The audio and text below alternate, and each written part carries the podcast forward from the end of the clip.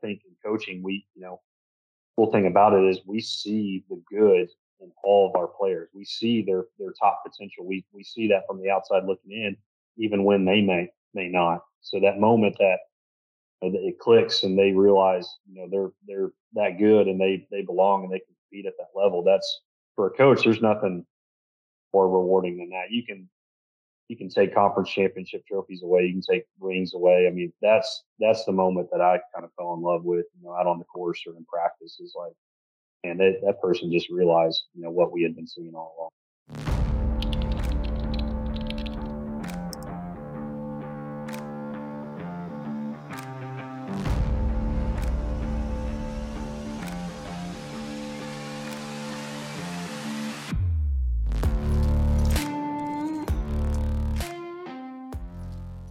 Today we are joined by Daniel DeLuca. Daniel is a teaching instructor at the Governor's Club of Tennessee. Prior to that, Daniel played college golf and had a college golf coaching career. Daniel played college golf at Eastern Kentucky University from 2011 till 2015 and then was assistant coach there till 2017. Daniel went from EKU to SF Austin, where he was assistant coach till 2019, and then Army, where he was assistant coach till 2021. Daniel then took the head coaching job at Murray State, before becoming a golf instructor at the Governor's Club of Tennessee. One thing to note is we did have some technical issues in the recording of this podcast, which led us to have to switch platforms partway through.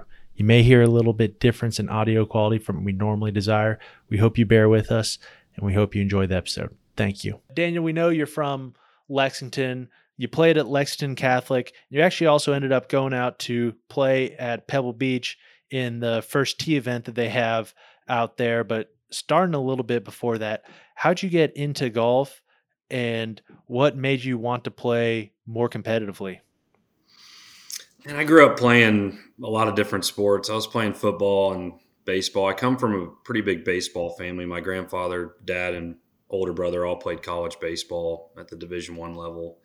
Um, was really good at basketball. Um, bas- I tell people basketball was kind of my first love.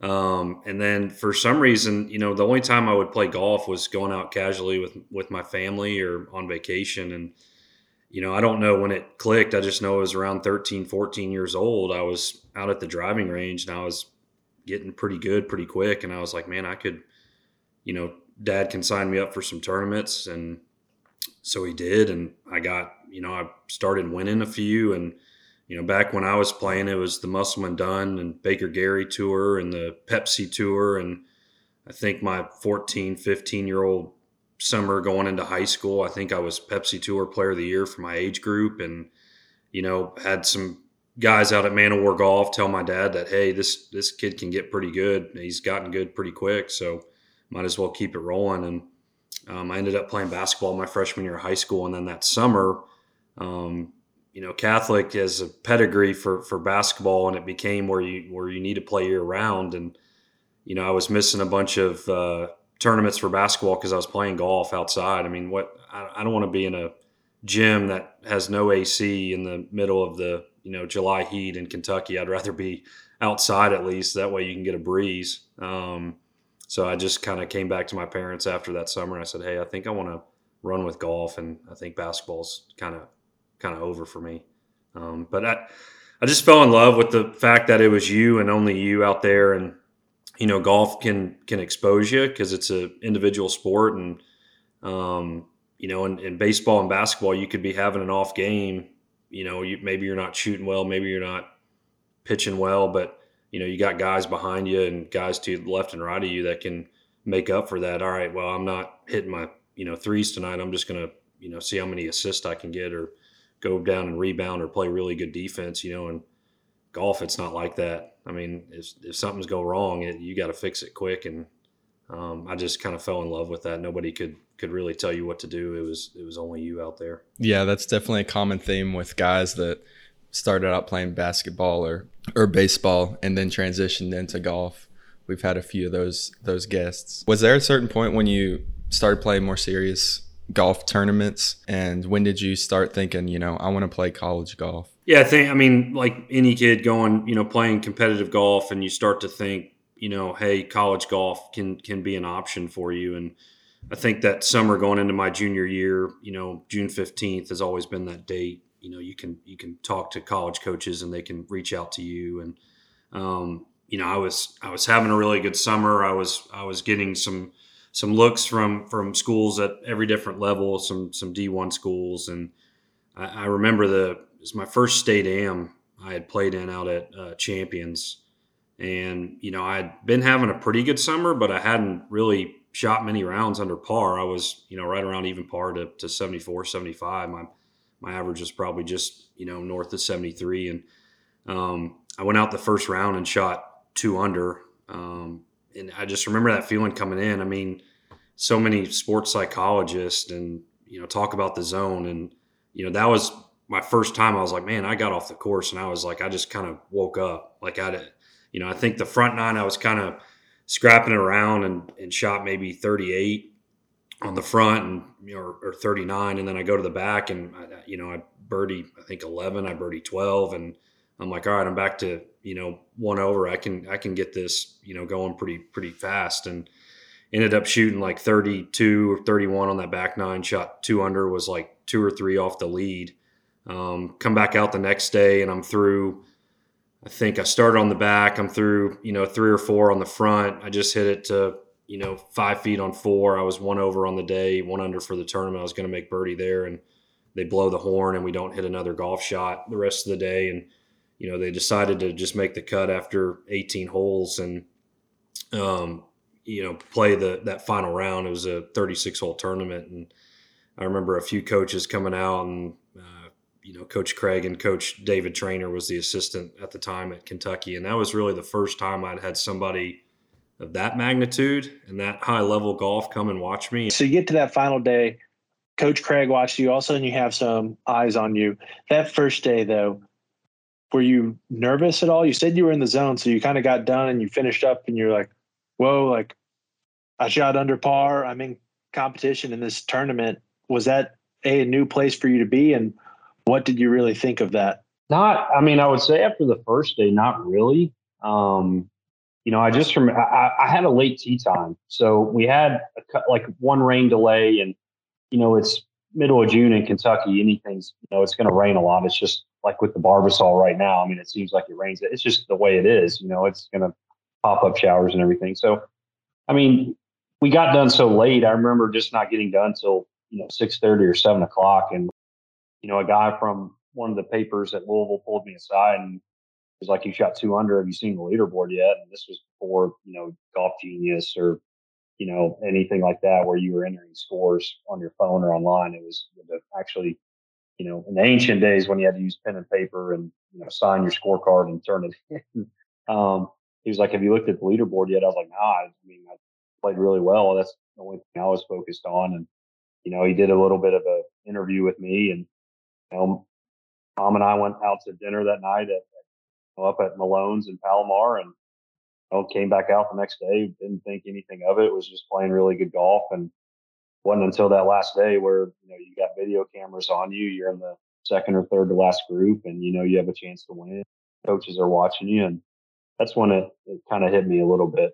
You know, I just they were the news was carrying around a camera, you know, getting tee shots, and you know, I think I I played with Tyler Sharp, who had won a state am, you know, either the year before, or year before that, and played with a guy by the name of Brett Munson, Louisville, who had played professional golf and had just recently got his amateur status back. So, I mean, those are experiences, you know, when you're 16, 17 years old that are just valuable. And looking back on it, it's like, man, I, you know, I was just a young kid. I wish I had that mentality, you know, when I when I got to college of just going out and playing. But um, just it was fun.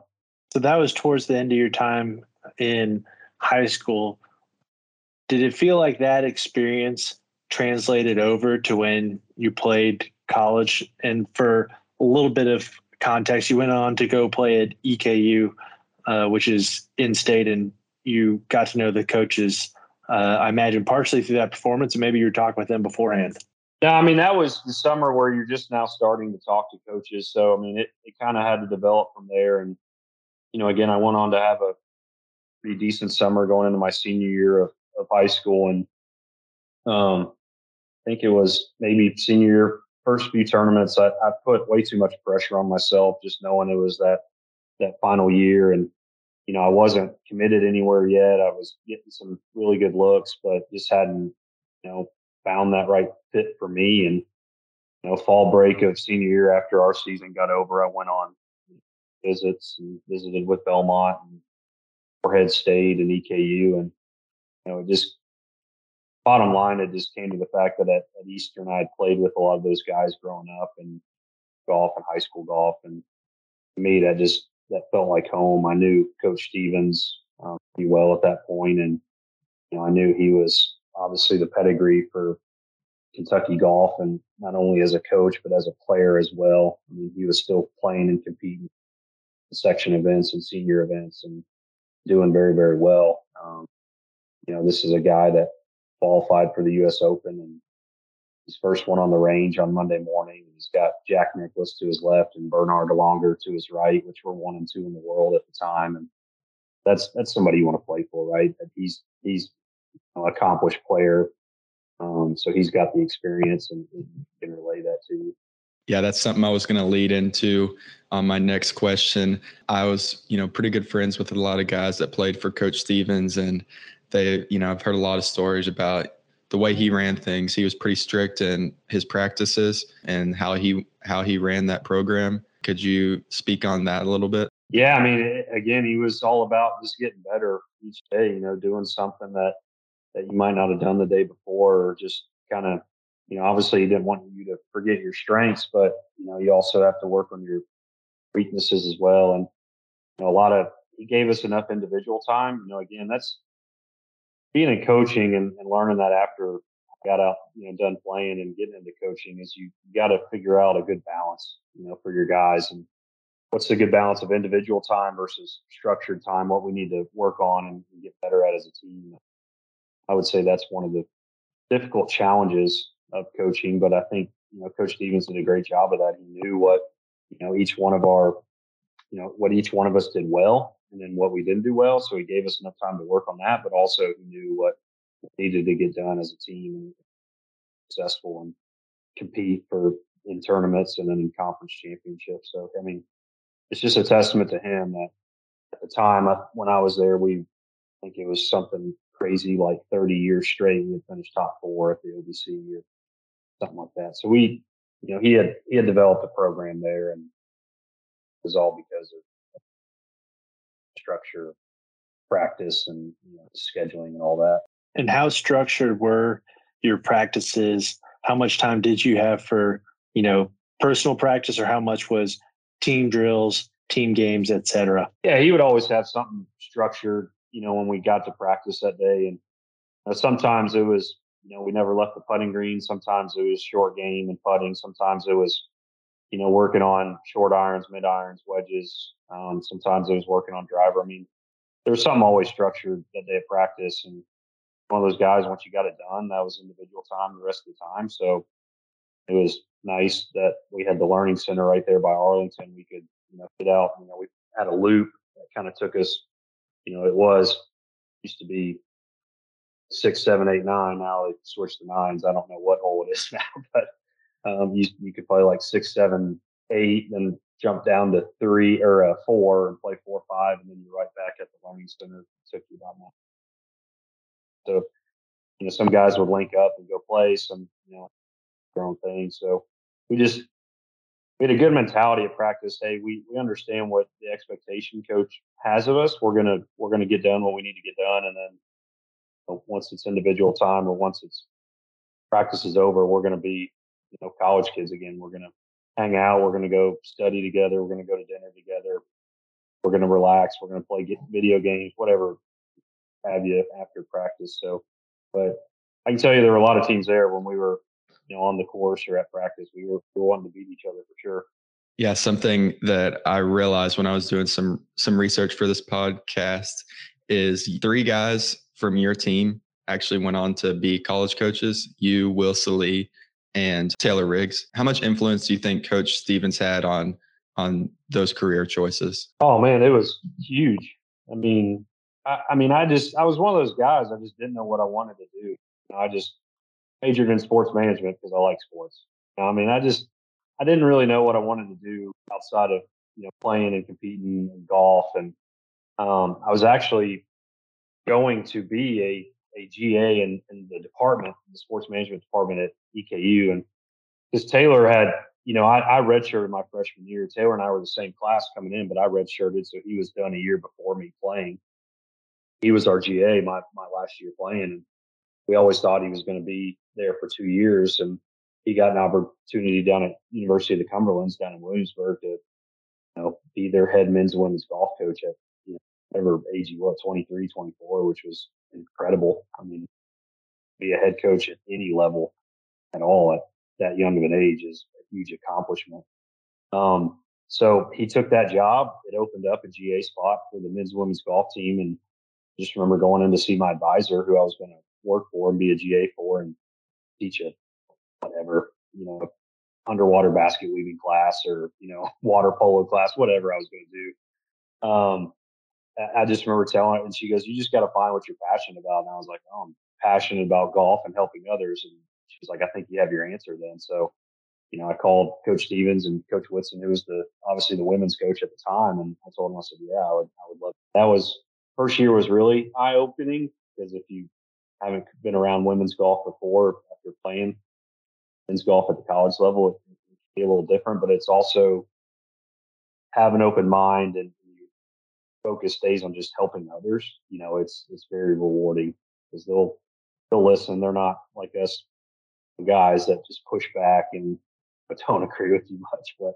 you know they'll they'll listen and you know once you know, off the course was where I, I really changed because I was always one that was you know I was notorious for going to the range after a round whether it be good or bad. I just I was eaten up by it. I just wanted to get better and you know once once you know on the women's side once you're done with the tournament it's like all right where are we going to get ice cream where are we going to get, you know, a root beer float or whatever, you know, the conversations they have aren't about golf. You know, it's not about the round that day. You know? So that was, that was a lot of fun. We had a lot of fun. I can imagine that makes for a lot more fun van rides back.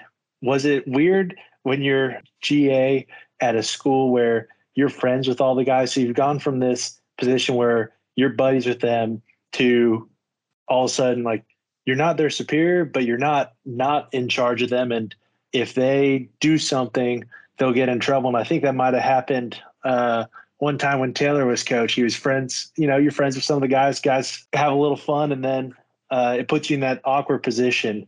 Is that something that was weird at first for you? I no. I mean, I, again, I just think it, it takes discipline and you know, again, Coach Stephens and Coach Whitson sit you down, right? And they're like, hey, you're, you know, you can't, you're on the other side of it now. You know, you're coaching and trying to help these guys and girls get better. And you know, there's can't hang out with them. You can't, you know, it, it was one of those things where you know I don't think I just had a good balance with it. Right, like I was still, you know, I just let them know, hey, I'm still your friend. I was still your teammate, but now I'm now I'm, you know, I'm your coach. So, um, but I I was always the guy that was like, hey, don't, you know, if you're ever in a situation where you know, call me. You know, my phone's on at all times of the day. Call me let me, you know, tell me what's going on. We'll we'll chat, and then, but just know that I'm, you know, I'm in coaching. I'm the assistant coach to the head coach. Uh, so, if what you tell me is going to get back to the head coach for sure. I mean, that's just the trust that that we have to build on the coaching side. So, I think it was just, you know, I did a good job of staying disciplined and not really, you know, letting that, you know, affect the way that, you know, the coach that how I wanted to learn and make my mark in coaching also, you know, trying to better our team.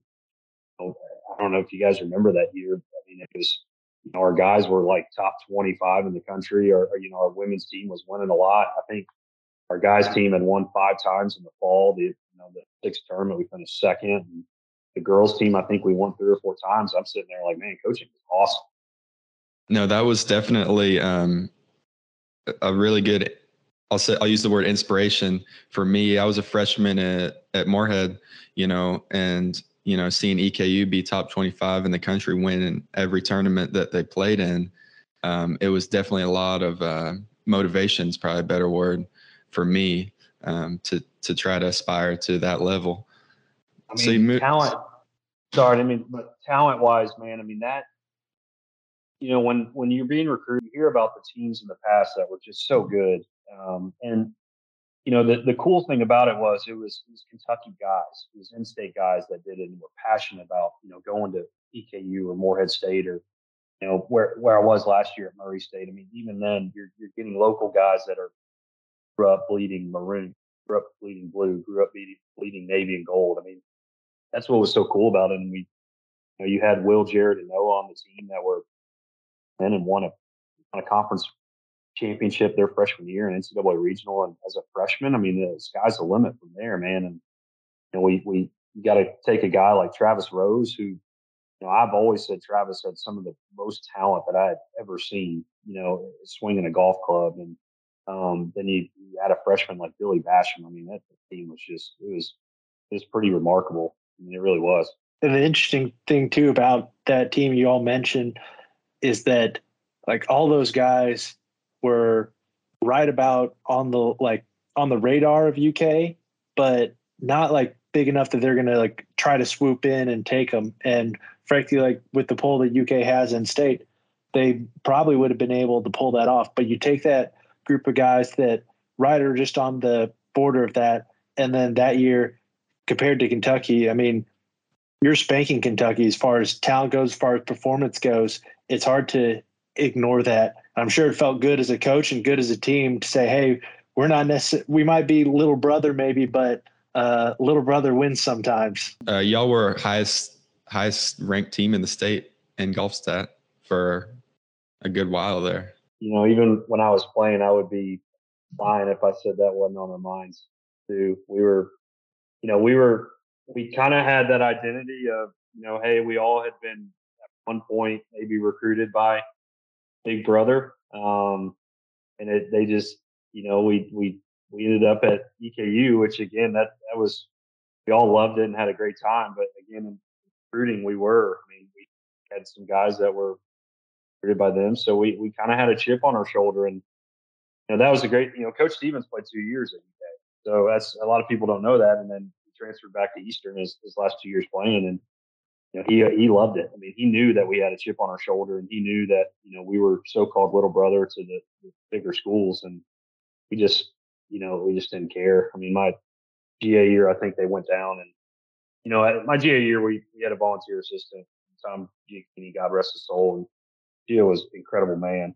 Um, so I, I traveled more with the women. I just remember getting that phone call. You know, I think they were playing Westerns event down at at uh, Olde Stone, and you know, they ended up winning the tournament, came back and beat UK that time. And I mean, coach was, you know, Coach Stephens will still tell that story when the guys got in the van. I mean, that feeling of not only winning the tournament but beating a team that was, was kind of the benchmark and pedigree in the state was. I mean, I could feel it through the phone. They're they're excited. And that UK team, if I remember correctly, that's that team still has a bunch of guys that are out there playing right now. I think that Cooper Musselman, Steven Stallings Jr., uh, I don't know if Lucas Euler was part of that team at that point, but he's out there. That team had a bunch of fam, uh, Fred Allen Meyer. Like that team had a bunch of different guys. And so I know I'm sure it must have felt really good with Coach Stephens being structured and really, you know, delineating the difference between player and coach. How did that affect your coaching philosophy when you went on to SF Austin, Army, and Murray State? And it, it was everything. I mean, I you, you know, and as an assistant coach, you're knowing that working towards being a head coach one day, taking you know everything in, and you're you're just trying to learn from from every coach that you have the honor of working for, and you know every that's the great thing is we're we're all trying to do the same thing. We're trying to you know just get better and and compete and try to shoot the lowest scores we can. And we're trying to improve facilities and, you know, improve everything about our program. But it's just, it's like in golf instruction, there's a, you know, we're all trying to get you to hit the ball well. It's just a different way of relaying information, different personalities. So, um, you know, I knew going into it, hey, I want to, I want to do, you know, I love what Coach Stephens used to do here. I love what Coach Schrader used to do here at Stephen F. Austin. Oh, I love Coach Bagley and the way he you know talked to the team the night before the first round, or um, he just took all these little things, and then once you become a head coach, you, you try to implement those to the best of your ability, knowing that it's going to come off different just because you have a different way of relaying information to to your guys and you have a different personality and um it but it, it was just you know it was cool to play for a guy like that. Now you know he recently announced that he's going into the Kentucky Golf Hall of Fame I mean that's stuff that you know when when I've got little ones running around and they're able to meet Coach Stephens and Coach Rader and Coach, you know, the, these are the guys that, that, gave me my opportunity and, you know, took a chance on me. And that's, you know, that's why a couple of them were in my wedding. I mean, you know, Ashton and I's wedding, it was, I was forever grateful. I'm forever indebted to, to everyone that took a chance on me and gave me a chance to, to be where I am today. Those types of relationships, especially when you have a coach, almost like a second father figure to be able to look up to and you take different things from is very unique. What did you take from each coach? You mentioned like the speech before the round. Uh, what did you take from each coach in particular? And how did that kind of inform your analysis of a not just like coaching as an assistant coach, but what players needed as they were going into a tournament? Yeah, I think the biggest thing each one of them taught me was, you know, it's obviously you're as a coach, you're you're telling your guys, you're telling your girls, it's not what you want to hear, it's what you need to hear. So, but at the end of the day, it takes time to build that trust where they understand that okay, this is what I need to hear. Again, you're going to have pushback. At, it's just human nature, right? Like we, just as humans, we just don't take criticism well. Now, in a world of you know social media and individual attributes, and you know just it's all about image. We're not going to take criticism well because we're going to portray an image of, you know, we're we're perfect and you know we don't need to get any better or, what have you. And it's just I, I, took that from each one of the coaches that I worked for, you know, when I was an assistant, and the fact that hey, it, you know, these what do these guys do to build trust? You know, what do these guys do to make these guys that they're coaching listen? And I think that's you know for me, that was a big part of it. Is you know you're you're trying to do whatever you can to contribute to the program while also learning things, knowing that hopefully one day you're going to be a head coach and be in the same shoes. You know, whether it be a, a tough conversation or, or whether it be that moment that you know, a player actually realizes their potential that you've seen all along. I think in coaching, we you know, cool thing about it is we see the good in all of our players. We see their their top potential. We we see that from the outside looking in, even when they may may not. So that moment that uh, you know, it clicks and they realize you know they're they're that good and they they belong and they can compete at that level. That's for a coach. There's nothing more rewarding than that. You can you can take conference championship trophies away. You can take rings away. I mean, that's that's the moment that I kind of fell in love with. You know, out on the course or in practice is like and that, that person just realized, you know, what we had been seeing all along. And you said there's two things you really like, and that is helping other people and golf. And that's kind of what coaching brings to the table for you as far as personal fulfillment. And when you're working with college players, as you mentioned, especially with guys, they're a lot more obstinate. Uh, they're a lot less willing to take advice. And sometimes, like, it works out fine for them. Sometimes it doesn't. For the guys that didn't reach their potential? Was there a common theme that you felt like you saw with them? Not just like listening to coach or not listening to coach, but was there something bigger going on that, you know, if I'm a junior right now and I look at my own personal life or I'm just I'm looking to go to college, hey, here's here's a pitfall that I probably should avoid. And on the opposite side of the spectrum, did was there something that guys who, you know, maybe kind of were diamonds in the rough and then really got to shine later? Was there something that they had that was different than what other people had? I mean, the biggest thing is, you know, we, we remember when we were 18 to 20 years old, right? We, we knew everything. You know, we, we, there was nothing that we didn't know. And we were, we were kings of the world. We were the big bass in that, that small pond, you know, and not even realizing there's a huge ocean out there, you know, and I, I went through that, you know, going into to college, I was like, man, I'm the best, and there's nobody else, you know, even close. And after the first round of qualifying, I'm a dead last of the team, and I'm like, okay, this is different, you know.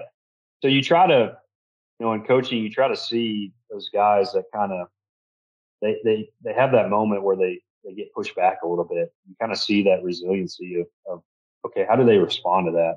You know, and again, some guys are a little bit further along where they respond great to that, and I would say that's your you know that's your great players because every single round of golf that you play, there's going to be a moment, and Coach Bagley at Army always talked about it.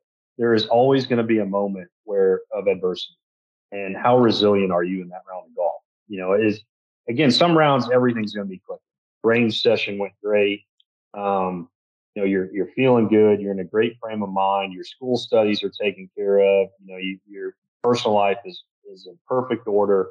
You know, everything's going to go great. But more oftentimes than not, 99.9% of the time, you're going to face that moment of adversity. And how do you respond?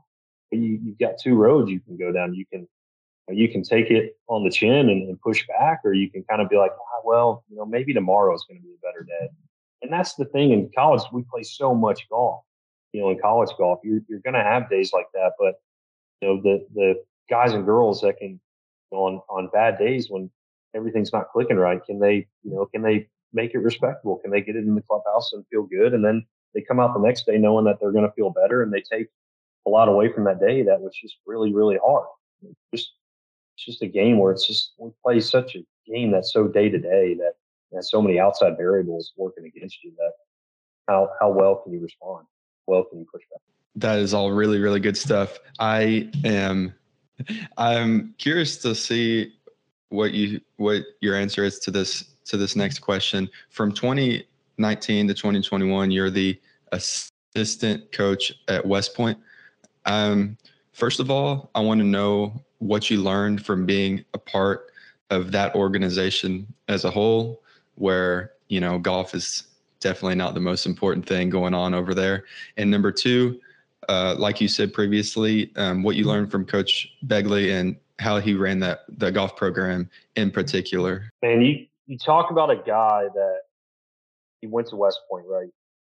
Served his country for for over 20 years. He he played golf at West Point. He knew everything about that place. He knew everything what it took to be a successful cadet, you know, not only on the golf course, but off the golf course and on post and in the classroom and within your company. And, you know, I, I that experience is just so, well, for Ashton and I was just so invaluable because it's words can't describe it. You know, it, it, you're right, Cooper. It wasn't golf wasn't the first priority, but you know, by God, we wanted to play well. I mean, we wanted to we wanted to beat people. We wanted to win.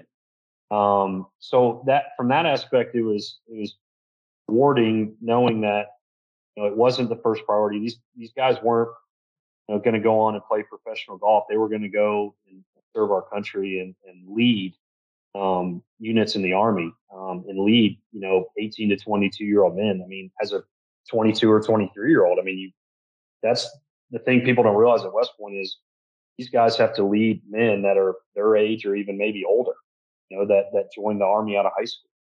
Um, they've got to be ready. They've got to be prepared. Um, and I think from a standpoint, you know, we had 14 guys on the team, 14 leaders. Um, you know, it bode well in a, in a sport like golf because, like I said, you're gonna you're gonna go through that adversity in the golf round, and you know, it was anytime we pulled up the van or anytime we played in the tournament, you know, eyeballs were on us because, you know, oh man, those, you know, those guys are, those guys are badass, you know, and just kind of being around that for two years was, was incredible. You know, I, and people would come up to me and be like, thank you for your service. I had to, no, no, no, no, no. Like I'm, I'm just a golf coach. Like I'm a civilian. Like these guys right here, you know, head coach or officer rep, you know, our, our, our guys on our team, these, these guys are truly badasses. I mean, this is something that, you know, 18 years old, hey, you're going to go fight our country's wars. You're going to go into battle. You're going to run headfirst into trouble in difficult situations. You know, all right, I'm in. You know, I, I know at 18, I was like, nah, I'm probably going to go to the range today and just hit, hit a bucket of balls. You know, I mean, that's all I'm going to do. But, and it was, you know, again, it, looking at the time, you don't fully digest things, right? And now, looking back on it, Ash and I, you know, we put, you know, memorabilia and stuff, memories up around our, our apartment here and, you know, from West Point. And, you know, it was, it was just really cool, and it, it's tough to put words on it. But I mean, we we have lifelong friends from that place, and um, it, it was just an experience that you know you you can never forget. Just going driving onto that post and that campus every day was just so rewarding. I believe it, and that's one of those experiences that you talk about. It kind of shapes who you are, and I imagine being around those guys, from what it sounds like, Coach Bagley said, kind of gives you a little bit of extra toughness. And after you went on from there, you went to Murray State, were there for a year, and then fortunately, Ashton, your wife, had uh, a great job offer she couldn't turn down, which are things that I understand uh, entirely. I was living down in Florida for eight months, thought we were going to be there forever, and then I got an offer that I couldn't refuse and moved back up to Atlanta. Looking at that situation, I know it's not a it's not something that anyone ever looks forward to as far as going to a coaching position. Then like you got your guys, you're trying to help them, and then all of a sudden you have to move on. Despite all that, what was your time there like? And did you take some of that toughness from Army to them? And do you think that that kind of helped anybody in particular? Oh, absolutely. I mean, I took a lot of, of what I learned from West Point, no doubt. I mean, to, to, you know, again, that's one of those moments where, you know, you think you're ready and then, you know, you get there and it's like, man, this is, all right, this is a whole different ball game. I have mad respect for every head coach out there because this is just so different from being an assistant that it's it's not even close. But um, that helped me out tremendously. I think the guys that I had at Murray were, were open to new ideas. They wanted somebody, you know, that was young, that was hungry, and um, in there uh, leading them. And you know, I, I, whether it be, you know, they were, hey, our, we're qualifying at 7:30, 8 o'clock, where the first group's off on Saturday morning. Really, coach? Normally we play at like one or two in the afternoon. Normally we to sleep in and have have you know watch college game day and have a little lunch, and then we'll just roll out to the course and play. No, no, no, no, no. We're, we're getting up early on a Saturday morning because I don't want you taking anything Friday night. So you know we'll we'll have Sunday off because that's the Lord's Day. But you know, and that I could, I, you know, I, I joked with them the first time. I was like, well, we can play, you know, at West Point, we teed off at 6 a.m. You know, our guys were up and at it anyway. So we can, I mean, we can go earlier if you, want. So I'm, I'm letting you sleep in a little bit going at, at 730. But, um, no, I think that was, you know, they, they knew of, of where I was coming from and the experience I had that two years leading up to that. So, I mean, they were, they were really open to it. And you talk about a team that's just local guys that grew up, you know, beating you know, racers and, and Murray State. And, you know, that, that was the cool thing about it was, you know, they, they welcomed Ash and I with open arms, even though we were, you know, we were outsiders. I mean, we both went to EKU and we weren't Murray State, but, um, just, we loved it, our time there. Obviously you wish like everything in life, it's longer. You wish you had more time, but you know, it, again, God's got different plans for us, right? I mean, we, we you know, had an incredible opportunity down here and, you know, even then it, it was, but it, obviously that's my team at home, right? That's my most important team. And, you know, it was, it was, you know, a joint decision. I mean, we just, you know, even, you know, when COVID hit, I, I, I when our guys were at home, I, I fell in love with instructing and, you know, helping just, I wanted to help as many people as I could in golf. I don't care if you're four. I don't care if you're 84. I just want to if you want to come and get better at golf, then I'm willing to to help you get there based on what I know and my experiences. I'm not saying it's right, but you know, it's it's what I, I know, and that's what how I'm going to teach from learning from every coach or golf instructor that, that I've learned from. And um, but the time at Murray, again, you talk about valuable times and, and the people you meet and the and the guys that you get to coach, and you know, it's not all rainbows and cotton candy. I mean, you have some tough conversations and you have some tough times anywhere you go, but looking back on it, that's what makes it so special is, you know, I know it wasn't for a long time, but um, time was very memorable. Now that you're focused on, you know, becoming an instructor and following that passion, what are, who are some of the inspirations that you draw from for your instruct instructing philosophy? and what are some of the key things that you try to instill in every player you coach? Yeah, I think that's you know that's in the world of of social media, Instagram, YouTube, it's hard, right? There's so much information, but how do you filter it? You know, how do you, you know, uh, a an 80, a 70 to 80 year old man is probably not going to get Scooby. Just going to be honest. Like there, it's just, it's a hard position to get in the shallow of the golf. Like it's just not going to happen. But you know, Mike Bender may have some cool things about how to square the club face up with if your body rotation is limited. So, you know, you you try to as an instructor, you try to watch the greats. Try to watch the guys that were once in your shoes, but now are, are very successful and have a lot of clients and a lot of players playing at a high level. And um, you know, there's two guys in the area in Nashville right now, Ben Pellicani and Stephen Boo, that are just, you know, they, they have that niche with, with junior players and college players. And I, I've I've gotten to fortunately meet with both of them and kind of sit in on on some of their lessons. And again, a lot of the stuff that I'm teaching with our members at a Governors Club may be very similar, you know, and that's kind of the surprising thing to me. It's like, oh man, I, I just was working with a guy or a girl on that same thing, Stephen or, or Ben. And uh, like with any golf instruction, that's, you know, we're all trying to get you to do the same thing. You know, we're trying to take you to the same place, but it just may be a different route or it may be a different path based on, you know, what, what you can do and can't do. Um, but, but the ultimate goal is to make you the best player that, that you ultimately want to be, knowing that you have the communication where, Hey, I'm going to, I'm going to show you this because I know it works, but you got to meet me halfway. You got to work on it.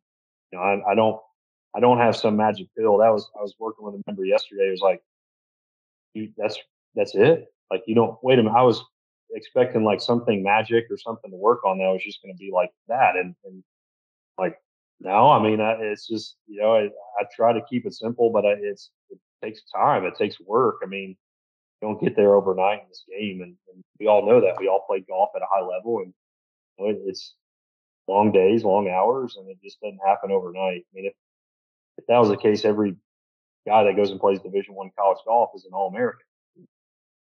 Every every guy that goes to these places that fly privately and, and have unbelievable facilities and have the you know hundred thousand dollar you know technology. I mean, that, they'd be all American. See, that's not the case. It takes a lot to bake a cake, especially when not only do the ingredients involve, you know, just getting the face pretty square at impact, which is a hard thing to do just in general. Compare you compare that to like throwing a baseball. Uh, throwing a baseball is something that we naturally have an idea for, a propensity for. Swinging a metal object at over 100 miles per hour around your body is not exactly something that's ingrained into our normal physio- physiological movements.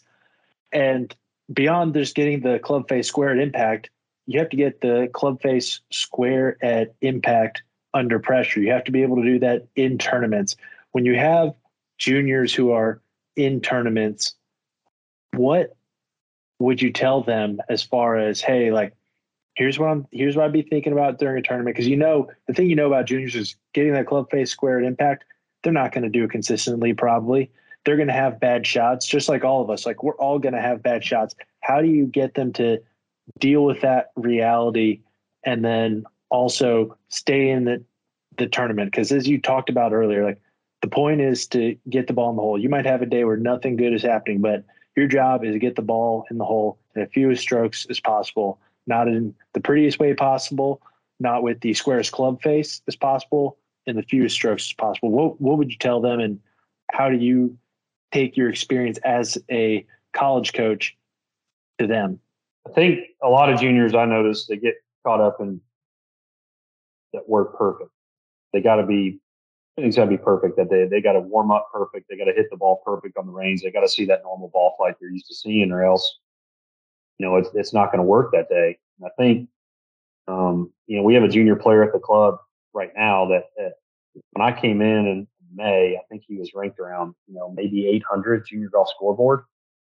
Now he's you know, inside the top 275. And you know, he actually just committed to Big Blue up, up in Lexington and you know, an incredible, you know, had an incredible summer. I mean, the summer that you just haven't, you know, he rose almost 600 spots in the rankings. And you know, I've been fortunate enough to, to watch him and be around him day to day, but also, you know, be at a few tournaments and watch him warm up. And warm ups are not the prettiest. I mean, he's just, he's figured it out early what you need to figure out in college that, you know, warm up's a warm up I, I know and in myself that I have the self confidence to go out knowing that I may not have my best stuff that day, but I'm gonna I'm gonna get in the hole, like you said. I'm just gonna get the ball in the hole today. And I think if you put that self that in, in that mindset early on and you instill that in junior players, it goes a lot further than you know, oh my swing's gotta look perfect.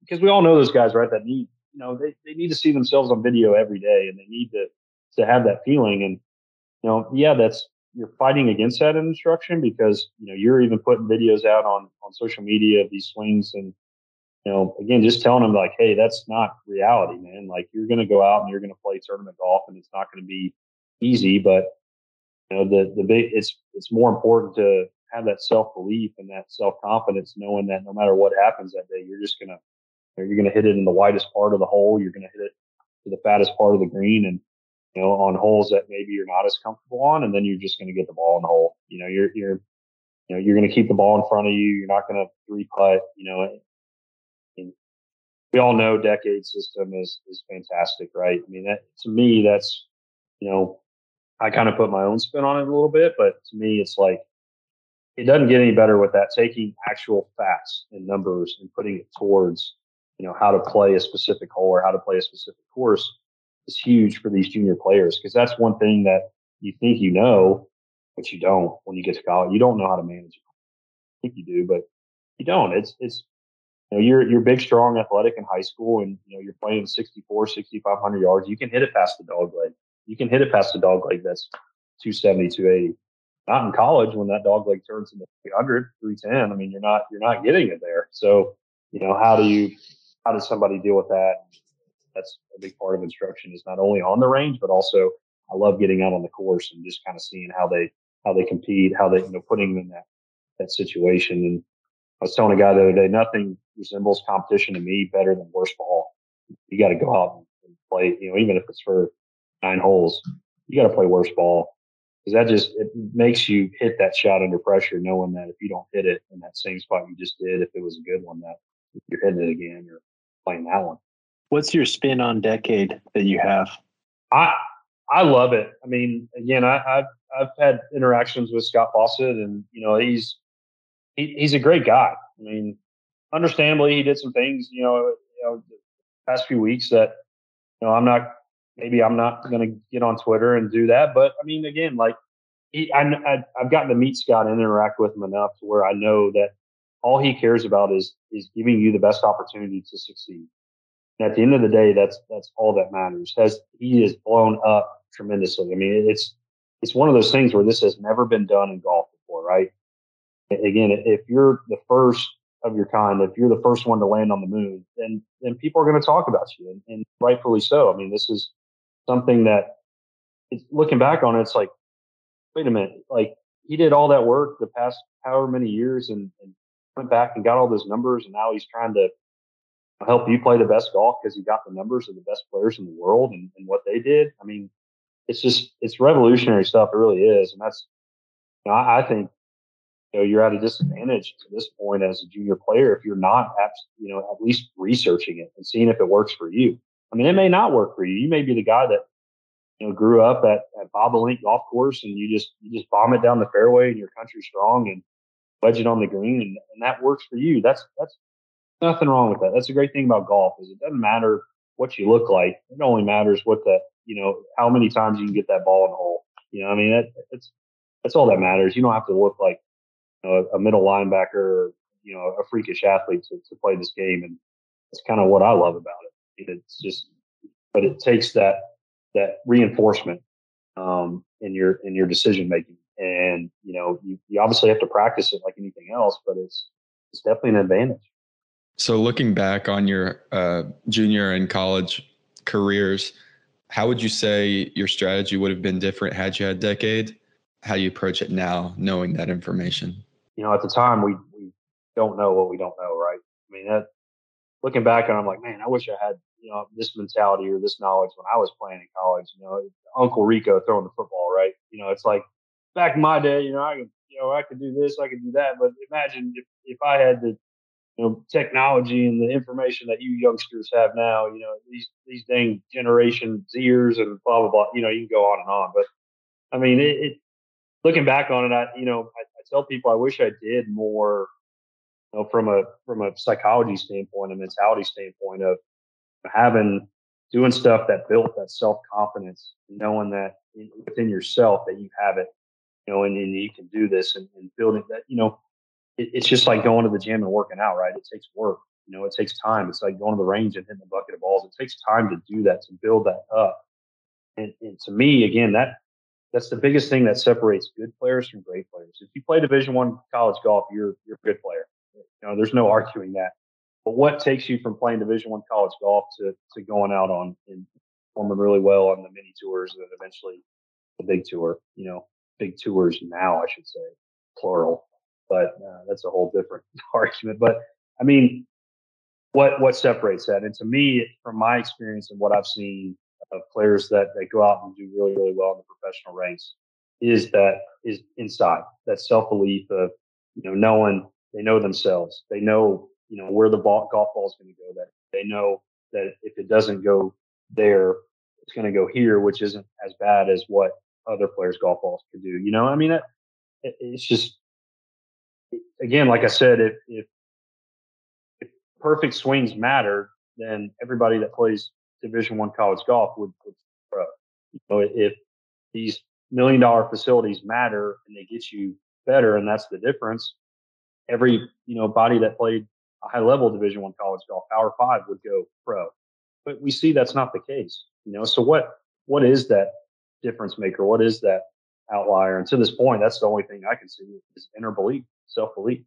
Knowing that you're going to go out that day and give it your best shot, and it's you know you're going to have knowing you're going to have bad days, but it's just not going to be as bad as as what it used to. Be. That makes sense, and that's something that I think about. You said something earlier that I really thought was special. We talked with Tim Stewart about this exact thing, and that was you talk about your the student that is going on to play in UK and how like when he goes to the range, it isn't the it isn't always the prettiest thing in the warm up, but the warm up is the warm up. That's something Tim Stewart said. If you don't know Tim, Tim went from not being well known to winning the Australian Am and like coming in second in almost every event that you can think of on the amateur circuit over 2007, 2008, like second in the British Am, second in the Bryce Planters, like all these events in a row. And he went, he jumped to the number four ranked amateur in the world and it was a lot to figure out. Now he's 37 playing professional golf. And that's one of the big things he said that he's learned is like the warm up is the warm up. Like what happens on the range isn't what happens on the course. It doesn't matter either way you got to be able to have that inner belief to go out and play your game. And I can tell you, I remember being a junior, being out on the course and then hitting a bad shot and thinking, oh, that's like this technique. Like this, this technique is the problem. Like some sort of technique that needs to be fixed. Whereas in reality, like we're swinging a club that fast around our bodies and it's just going to happen. Things are going to be uh, randomly happening. You'll have misses here or there. And what it sounds like to me you're saying is you know you teach your kids those systems and like they'll miss they'll miss shots but as long as they're keeping the ball in play and in front of them and ha- it'll help them instill that inner belief because they might miss shots but they're not missing it out into the parking lot because they aimed right next to the ob and that's something that that's something that can help you as a junior um, moving on, the last question we ask all of our guests is now you're older, wiser, you know a whole lot more. If you go back to yourself as a junior golfer and tell yourself one thing, what would it be? Kind of alluded to it earlier. Be be open to um, more of the psychology stuff, the mentality stuff. I mean, throwing that in your blender of information and on top of the you know physical stuff that that you need to do every day to prepare yourself for, for tournament play you can never you know it's just like what i tell people that come to me in a lesson we're just you know we all have that lesson where i can't miss. He's just hitting it too good? What well what do i need to work on? Nothing you know I, I tell like nothing in your swing obviously like you're hitting it perfect the numbers are great on on the full swing and the video's looking good you know your body's rotating good you know just tell you can't practice enough short game. Like you just can't. It's just one of those things. It's like nowadays that in basketball, you cannot practice free throws long enough. You know, it's just you can't do it. You know, you can always do something. And then uh, if you're hitting it well in the range, go to the course. I mean, that's one thing I would, you know, I've, I've learned is that, you know, I, I've, you know, I don't have to go to the course and drop a bunch of balls down and hit shots into the greens. I can go to the course and get better playing around the golf. And we just had that misconception of like, okay, that wasn't practice, that was playing. No, like you're still practicing. I mean, but you just you're practicing putting yourself in that tournament mode because like, you know, there are no mulligans. There's no breakfast balls when that when push comes to shove and you're under the gun and you're in a tournament. Like so putting yourself in that mentality, like you can go out and play with your buddies and you know, maybe get up on the first tee and say, Hey, it's you know, we're putting everything out today. None of this, you know, inside the grip is good and all that crap because that's not that's not going to get us better. You know, it's I I'm, i go off on tangents too, just because I, I, am passionate about it. And again, it, it, my biggest pet peeve when I was in college coaching, and still when I'm when I'm working with juniors in a practice round, is well, they're putting to the where the hole is that day.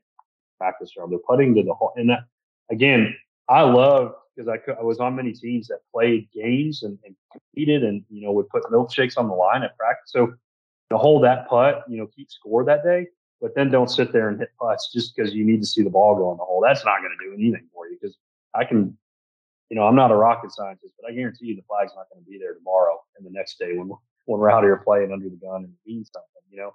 So I mean that that's one thing, and, and you know, I can tell juniors now is is you know anticipate, you know, be present, but also anticipate what what can happen next in in the future. And you know, I think that's what a lot of great coaches say is, you know, we're going to hit a shot and then we're going to go hit it again. You know, anticipate, you know, that's the hard part, right? The cliche is be in the present, one shot at a time. But really, if, you know, if, if I'm a great chess player or chess master, like I'm not, I'm not playing one move at a time. Like I'm playing this move thinking that it could lead me to this move, thinking it could lead me to that move. And then boom, I beat you.